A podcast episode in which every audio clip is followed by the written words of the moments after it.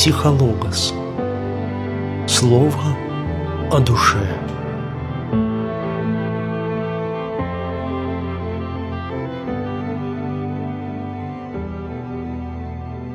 Здравствуйте, дорогие друзья! У микрофона психолог Николай Соколов. Сегодня мы продолжаем цикл передач «Сказкотерапия для взрослых». Жанр литературной сказки стал в последнее время необыкновенно востребован. Понятно, что сказка органична для детского восприятия. Но сказка способна открыть и во взрослом ребенка, вести взрослого в другое сказочное пространство, где оживает фантазия, где можно облегчить душевную тяжесть, где душа пробуждается.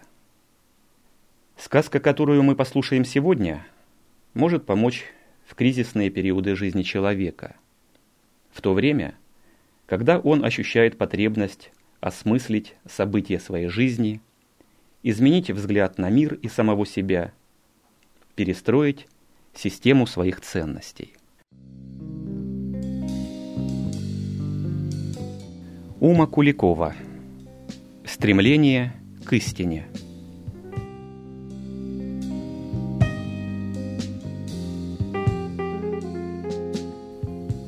Жила-была девочка, которая боялась мира. Она не хотела жить в этом мире, потому что он был страшный и злой. Но она не могла просто уйти из него, поэтому она мечтала измениться, чтобы воспринимать этот мир по-другому, чтобы стать сильнее того зла, которое присутствовало в мире, и победить свой страх. Девочка ходила на всевозможные тренинги личностного роста и духовного развития.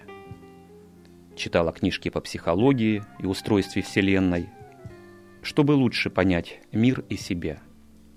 Она искала истину и чувствовала, что истина может сделать ее свободной. Так проходили годы. Девочка не могла эффективно действовать в этом мире, раскрывая свой потенциал, потому что она боялась вступать в контакт с миром. Вся ее настоящая жизнь протекала во внутреннем мире, в поисках, размышлениях, фантазиях. А внешняя ее жизнь, хотя и выглядела интересной, захватывающей и неординарной, на самом деле была преступной и держала в постоянном страхе попасть в тюрьму.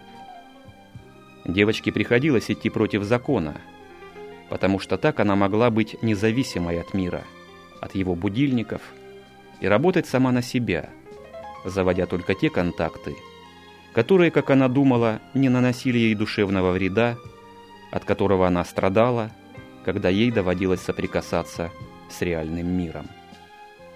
Ее жизнь проходила в отчаянной борьбе за свободу.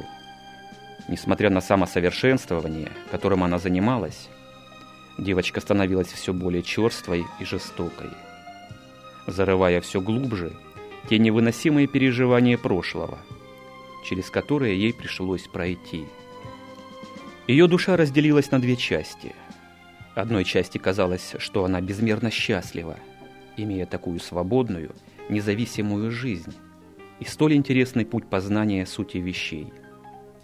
Другая же часть ее души – чувствовала постоянный страх и несвободу.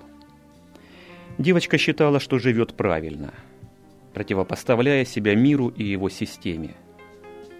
Она верила только в свои силы и отрицала существование живого, любящего Бога.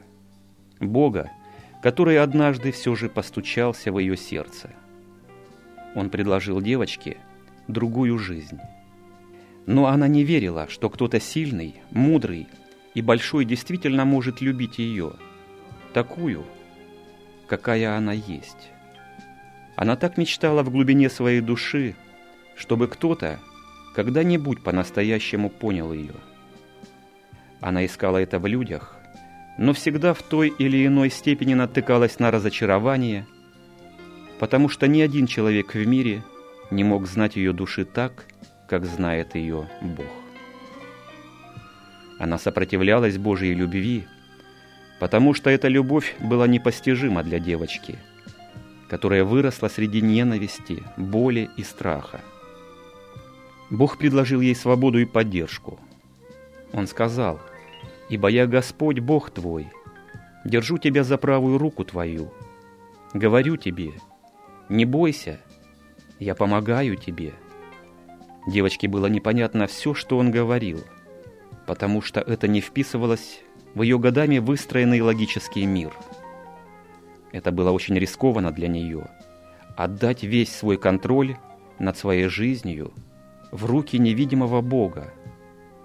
Но в этом уже была необходимость. Потому что ее собственные усилия найти то, что она искала, приводили только в тупик и порождали безнадежность. Девочка поверила, что Бог желает ей счастья и что Он покажет ей путь спасения.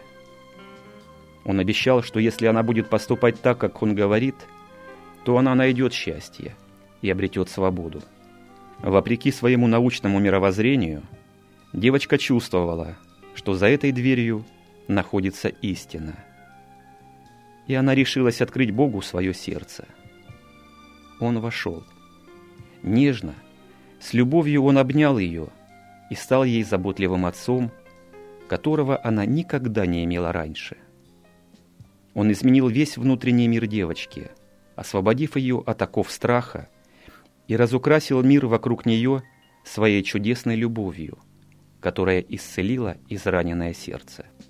Девочка нашла в своем добром Боге ту самую истину, которую она всегда искала. В нем была бездна премудрости – сокровищница доброты. Он открывал ей великие тайны.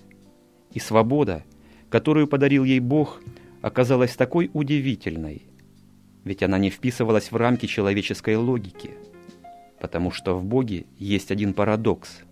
Чем больше ты ему раб, тем больше ты свободен. Девочка ступила на этот узкий, но единственно верный путь.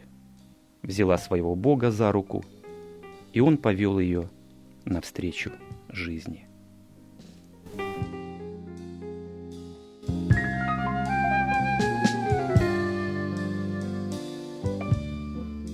Каждая сказка несет в себе жизненную мудрость.